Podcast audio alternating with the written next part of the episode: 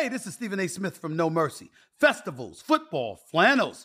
Some say fall is their favorite time of year. And this fall, there are now updated COVID-19 booster shots designed to help protect against COVID-19 variants. If you've had your primary series, schedule an updated COVID-19 booster shot appointment as soon as you're eligible. And don't forget to enjoy the foliage, sponsored by Pfizer and BioNTech.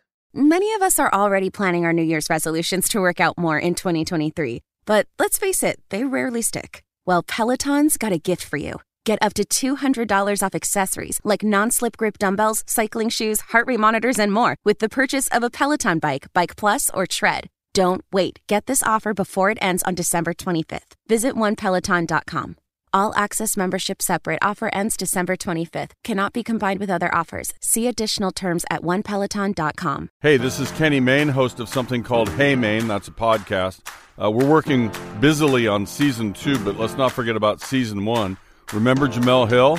Is the cookout ever going to happen, or is it just metaphorical? It is largely metaphorical. Just know we would feel very comfortable inviting you. Potato salad, by the way, I feel like I should tell your listeners, does not have raisins in it. If you missed that episode of Hey Mayne, check it out on the Odyssey app or wherever you get your podcasts.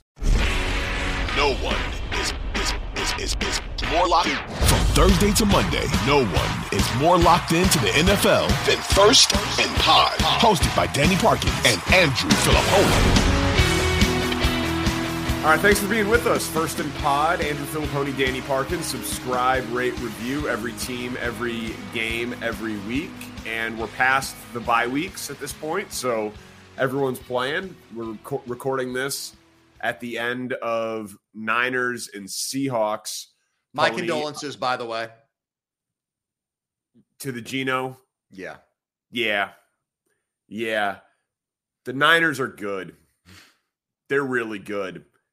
And the Seahawks defense is really, really bad. Again. So I don't want to make any, like, grand Brock Purdy proclamations, which I feel like some of the talking head shows will do on Friday and be like, not that he's great, but just like, oh, I wonder if the Niners found their franchise quarterback with the last pick. Or, man, Brock Purdy, maybe he'll be the one holding the Lombardi Trophy at the end of this. Like, nothing about this game really, even though he was efficient, told me that it was Brock Purdy. There were a lot of, like, wide open throws that he made. But I do think the Niners can win. I'm not win at all. I'm not saying it's because of the quarterback, but the team is just so damn impressive. And I felt that way the whole time, honestly. Well, Bill Cowher has already brought up Tom Brady as a 6th-round pick and what he was able to do. So he would not be the biggest name to go off the deep end here with Brock Purdy comparison. No, I don't. Like I said, very little of this has to do with Purdy. He just didn't make mistakes tonight. Which honestly makes the Trey Lance trade up all the more confusing. Because I talked to a lot of people in the NFL that say, Kyle Shanahan's system, pretty much any quarterback can go in there and play well. Well, then why the F did they give up so much to get a guy that hadn't played real football in like 2 years? It still makes that. I keep hearing this argument, and I don't remember if I said this on the last pod with you or not, but I obviously covered Andy Reid for a while. Andy Reid was this quarterback whisperer, this quarterback maximizer, right? He won with Donovan McNabb. He won with Mike Vick. He won with Kevin Cobb. He won with Jeff Garcia. He won with Alex Smith. But he still wanted the elite talent that he could mold, Pat Mahomes. And as soon as he got him, 50 touchdowns, 5,000 yards, a Super Bowl, an MVP, and a Super Bowl MVP before he was 25. Like, Kyle Shanahan's not seen as a quarterback whisperer in the same way that Reid is, but he is seen as a guy who, even without anything special at quarterback, has been able to produce, and he still wanted to take a swing at something special and something that he could mold from the beginning. So I feel like if the offensive genius who is successful without the great quarterback still tries to move the mountain for the great talent at quarterback, my guess is they know more than us on this. And if Kyle Shanahan actually had a special talent at quarterback, they'd be by far the best team in the NFL. You know, he'd be 15-2, like that type of thing. So everyone is saying, like, oh, then don't try to get something special at quarterback. My thinking is that Shanahan's probably like, yeah, You're impressed with what I'm doing without anything special. Imagine what it would be like if I had somebody. Well, and the defense is really the bigger story there because it's the best in the league. Yes. And that's not considered to be Shanahan's calling card. And plus, Saleh had left, a couple of years ago to become the Jets coach. And now it looks like Ryan's the defensive coordinator there now, even in a league that skews higher. The offensive guy's head coach is probably going to leave the nest next and become a head coach this offseason. But, the Purdy thing, I was making fun of the guy up until this game. I was saying things like, he reminds me, remember Kyle Allen in Carolina a couple of years ago? Yeah. Like, I remember watching Good Morning Football. I don't know why this is seared into my brain. And Peter Schrager, ranked him as ahead of Josh Allen as, quarterbacks from that draft class. Mid-year. That happened. I wish we could, find that. Because people do that with me. I want to find a picture of that. And just anytime he tweets an opinion, just put that out underneath it. You know what I mean? Yeah. So I did think some of that was going on with Purdy in those first game and a half. But for as bad as Seattle's defense is, Danny, they do have an elite corner, and it was a road environment in Seattle, and I was not sure how he was going to handle that. I thought that on a short week, he wasn't completely healthy, that he might freak out and panic, but to his credit, he didn't. So, one more thing that I want to kind of revisit here. Christian McCaffrey is just stringing together great games. Yeah. And we talked a lot about that trade and whether or not it was an overpay. I liked it more than you did, given the position of the team. But they are a team and a system, to your point, where a bunch of different levels of caliber of talent at running back have produced. But then you, again, put an elite talent in there. And I think it's 3 straight. It might be 4 straight, really strong games from McCaffrey.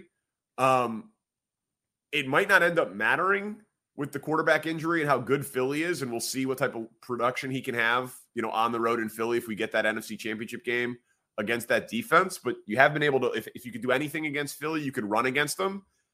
McCaffrey might end up with the Debo Samuel injury, with the quarterback injury.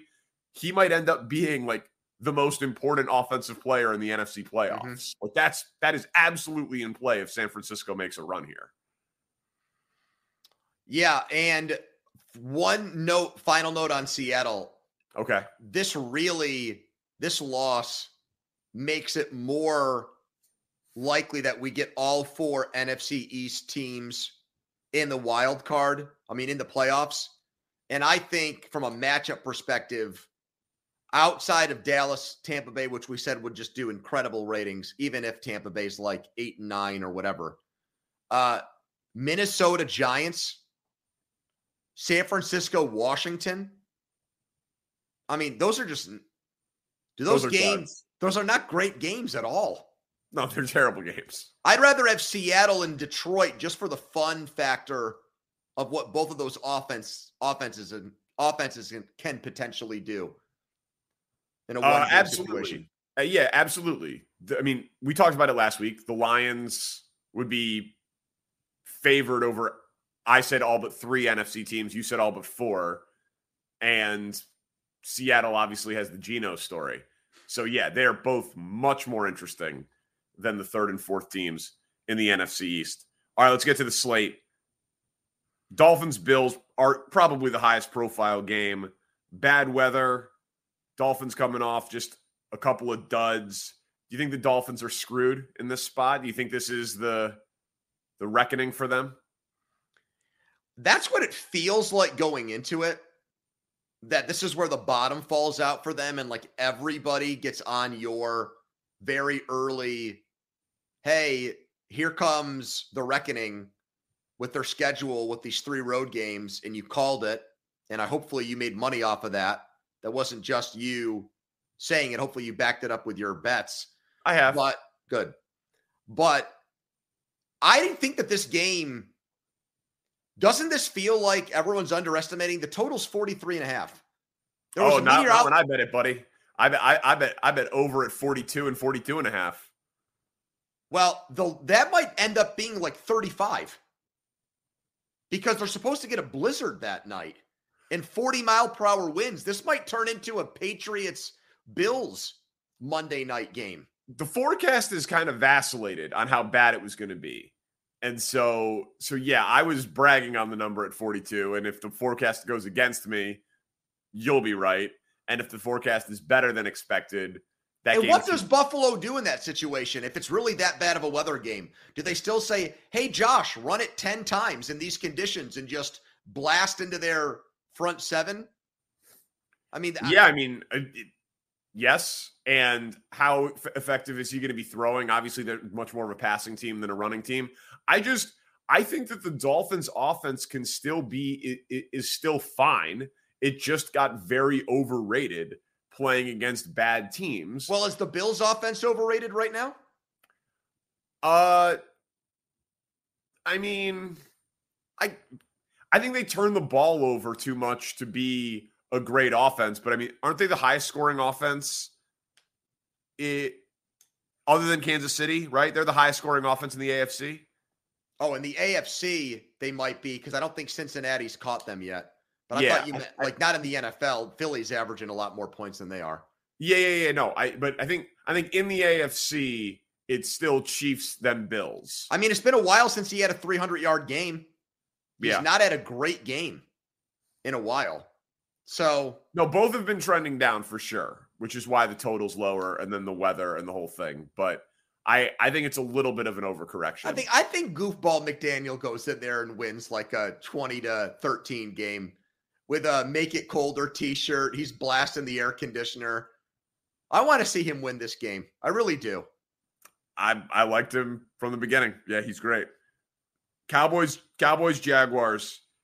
Cowboys signed T.Y. Hilton. Odell Beckham still doesn't have a job. You like this move? No, because I didn't even know T.Y. Hilton was still interested in playing football. The only reason I did is because the Bears receiving corps was so pathetic before the season. We were like, what veteran? Like, they needed an adult in the wide receiver room. Who's available? Oh, T.Y. Hilton hasn't filed his retirement papers. They hired Matt Eberflus. He knows him from Indianapolis. Maybe that'll work. And they didn't. But now you feel like you're validated on some level that like a contending team brought in a guy that you thought about for the Bears. We talked about him in like August. Yeah, exactly. So that's the only reason I knew that T.Y. Hilton wasn't officially transitioning to whatever his post-career is going to be in football. But I think that for all of the column inches and airtime that was dedicated to Odell Beckham, there will be like 1/1,000,000th of them dedicated to T.Y. Hilton. And the reality is they probably will have roughly the same amount of production for the Cowboys with T.Y. Hilton playing and Odell Beckham not being in the NFL. Like, I don't see veteran old coming off injury, coming out of football, T.Y. Hilton for a run first offense where he's going to be like at best the fourth option in the passing game because of how much Dak likes throwing to Dalton Schultz. Like, I don't really see a scenario where T.Y. Hilton's a difference maker. Yeah, and then Beasley in Buffalo too. It kind of feels like to me that teams obviously watched what Odell did in L.A. last year and what Antonio Brown did in Tampa the year before that. And it's like, hey, both of these Super Bowl winning teams added these veteran receivers to just add to their team and add even another weapon late in the year. Why don't we do the same thing? And I would just be stunned if Hilton really makes a difference there. It's almost like Jerry Jones had teased his fans and made it seem like they really needed another wide receiver all year. And he felt like he had to give them something. Yeah. Just throw a dart. Maybe it hits. If not, like minimal upside, but really no downside. So yeah, just take a shot. Speaking of Dallas, I loved what Micah Parsons said about Jalen Hurts. Do you think he's right? Do I think he's right? So do I think that Parsons brings up something about like what really like how we should pick the MVP award? I think he does. Yeah. Like you're saying you like it more because like, I'm not intimidated by you. I want to get in your head before we play you guys. Both reasons.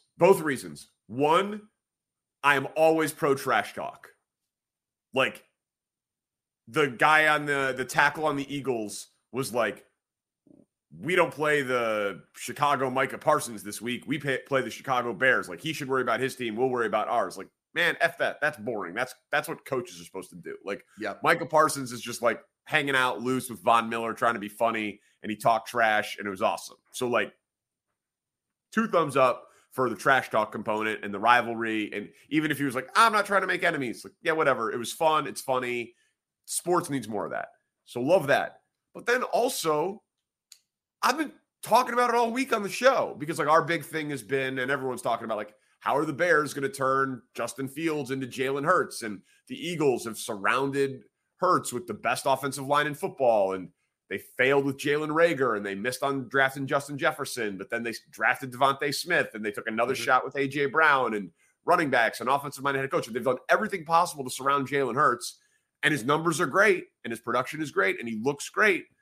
But I feel like there are like 40 quarterbacks in the world who would look really good in football. Well, I was just going to say, I think if you put Fields on the Eagles, they probably have the same record. That's – especially if it's next year's version of Justin Fields. So I don't think he can be. So that would work against him for me in the MVP voting. For me too, man. Like, and just think about the guy he's competing with. Like, forget Fields. That's just because I was talking about it on the radio show in Chicago. What do you think Pat Mahomes' numbers look like if he's on the Eagles? Yep. The guy would have 6,000 passing yards. Now, I will say that the one thing I will disagree with you on in terms of Parsons is that there is a huge component for me of, man, everybody looks at the Cowboys as a team that there's too much talk and there's not enough walk. They've literally been that team for like 30 years. And you're only making it worse when you go out there and do something like this. If it were flipped, and the Cowboys were in first place, and they had beaten the Eagles this year, and Parsons is like, nah, man, he's not the MVP. F that. Look at the team around him. I'd like it more. But, dude, you're the Cowboys. Like, you guys talk shit all the time. Terrell Owens, you never fucking got it done. Last year, you let San Francisco come into your building and fucking beat you. Like, I mean, Micah Parsons just doesn't give a shit about Terrell Owens. Like, he's hanging out with Von Miller. He's punching up, right? Like, they're the first place team. I'm not afraid of you. He's trying to rally. He can talk shit if he wants, but I can make fun of him for it when they haven't won dick. I mean, I'm allowed to do that. Well, you're allowed to do whatever you want. I have a long-standing rule of being pro trash talk. Fair enough, but like, it's not hard to rebuttal what he's saying in terms of, dude, scoreboard yourself. You might have a defensive rookie of the year award, and you might have a defensive player of the year award coming your way. But, bro, you play for the Cowboys. You play for a team that is notorious right now for always choking in big games. You might want to win one of those before you talk shit. That's all. Yeah, no, fair enough. That would be a great. I mean, if a Bears player said, fuck Aaron Rodgers, he sucks, you'd be like, dude, how about you beat him one time before you bust his balls a little bit? I would say that, but I would also say thank you for the content. Oh my God. Don't look at content, gives horse in the mouth. Thank you for the content. Now I'm going to rip you for providing us with this content. Yeah, that's right. And by the way, what you just said, it would have been awesome if someone on the Eagles would have said that about Parsons, as opposed to they're like, man, we have the Jaguars this week. Yeah. Shut up. Get into the rivalry. All right, next game, Bengals-Bucks.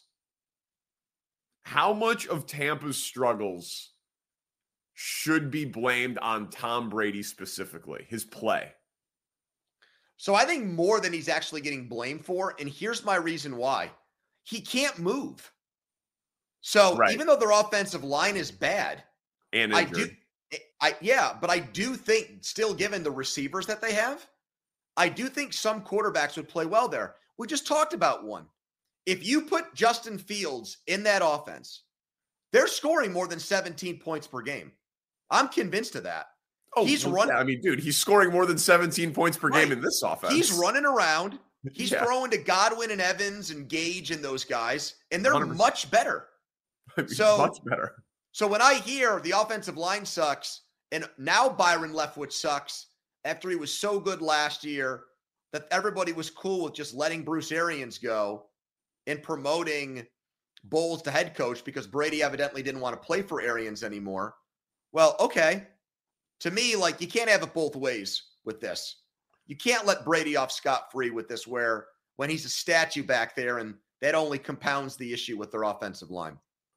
Yeah, I think that that's all totally fair, and he probably deserves a little bit more criticism than he's getting, and there's probably not a ton of actual, like, X's and O's criticism around him because he's the GOAT.